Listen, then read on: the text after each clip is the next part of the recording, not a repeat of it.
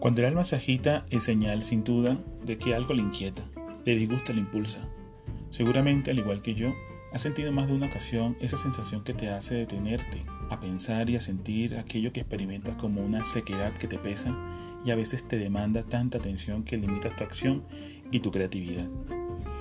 Es que el alma guarda dentro de sí una memoria colorida, dinámica, conexa a su raíz y constantemente busca su eco para no perderse.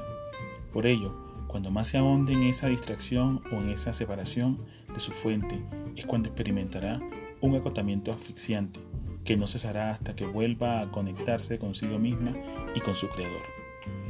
Hablo del alma como aquella parte nuestra de nuestro interior profundo, que nos ha sido dada como todo lo que somos y tenemos.